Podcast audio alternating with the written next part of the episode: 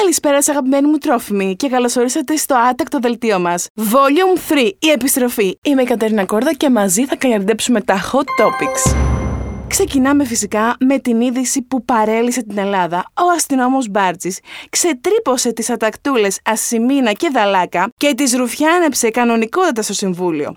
Τι έκαναν όμως αυτά τα κορίτσια? Η Ασημίνα χρησιμοποίησε το κινητό ενός local, ντόπιου, και η Δαλάκα κάπνιζε. Παρότι στη βίστρια, το πάφα πούφα και το έχουμε πει ρε παιδί μου. Αυτές οι κακές συνήθειες καλό είναι να κόβονται. Κόψτε και συντοριμάδι. Τον έπνιγε το άδικο το φίλο μας, ο οποίος έβαλε την κουκούλα του και της κατέδωσε στεγνά. Τόσο μέσα στο Survivor μεταξύ τους, όσο και φυσικά η ελληνική κοινωνία έχασε κυριολεκτικά τη γη κάτω από τα πόδια της. Φάγαμε τέτοια φρίκη που τα πανελτζίδικα συντάχτηκαν για να λιθοβολήσουν τα δύο κορίτσια. Πραγματικά το overreacting που κάνουμε για να τραβήξουμε την είδηση από τα μαλλιά και να γράψουμε ένα θέμα είναι παρεμιώδες. Βλέπετε παιδιά ότι θέματα δεν υπάρχουν.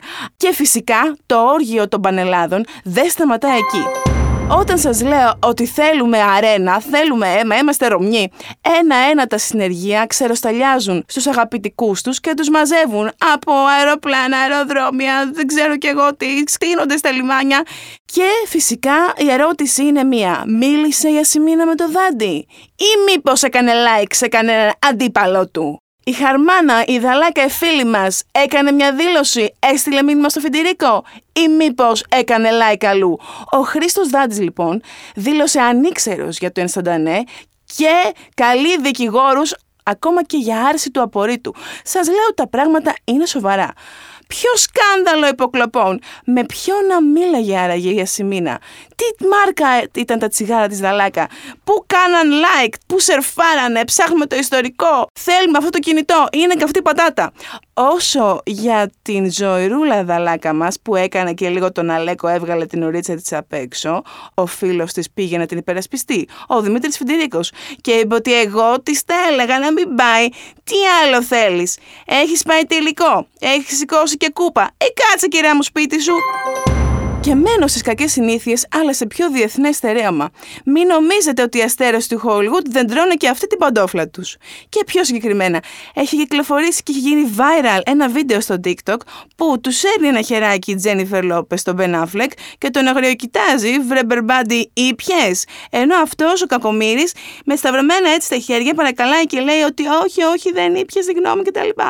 Βέβαια, αυτό έχει κάποιες ρίζες. Δεν είπε ότι έτσι ξαφνικά η Τζένιφερούλα του ρίχνει την παντοφλίτσα έτσι. Μην ξεχνάτε ότι μετά το χωρισμό του από την προηγούμενη Τζένιφερ, πολύ του πάει το όνομα, Τζένιφερ Γκάρνερ, ο ίδιος είχε δηλώσει ότι έπινε ένα μπουκάλι whisky στην καθισιά του και ήταν όλη την ημέρα τάβλα.